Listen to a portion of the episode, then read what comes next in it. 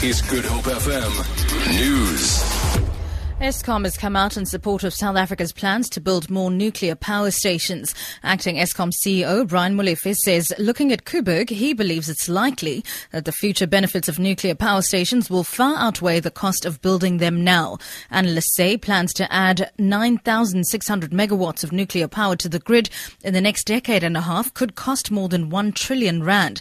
Energy Minister Tina Joemat Pettersson said earlier this week that South Africa would only go ahead with a nuclear deal if it proved to be be affordable. Two people have died in separate shack fires in separate fires rather in Cape Town. Fire and rescue spokesperson Liesl Moody says firefighters responded to a shack fire in Nyanga and also a fire at a formal dwelling in Gardens. She says authorities are probing the causes of both the incidents. The city's fire and rescue services responded to two incidents during the early hours of this morning.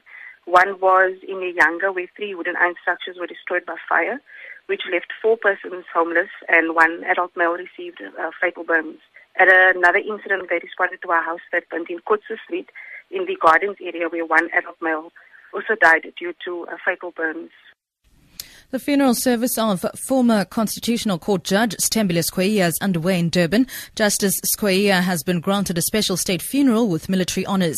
76-year-old Justice Skweyiya died on Tuesday after a short illness. Zana Lebutelezi reports. Members of the League of Fraternity, politicians, government officials and members of the public have converged at the Durban City Hall. Eulogy will be delivered by Deputy President Cyril Ramaphosa. At the end of the service, the funeral procession will move to the Stellawood Cemetery where Justice Skweyiya will be cremated. Western Cape Minister for Human Settlements, Bonginkosi Madikizela, has commended the farmers of Schoemanshoek outside Oudtshoorn for contributing to the development of government subsidy houses on farmland.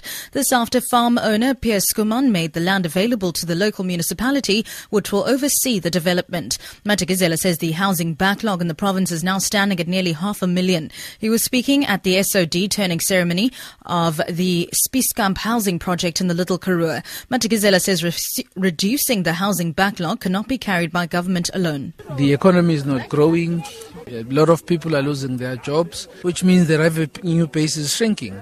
That means we will not have enough money to do what we would like to do as government, especially on social programs. For Good Hope FM News, I'm Sibs Matiela. Get connected. Good. Good. HopeFM.co.za.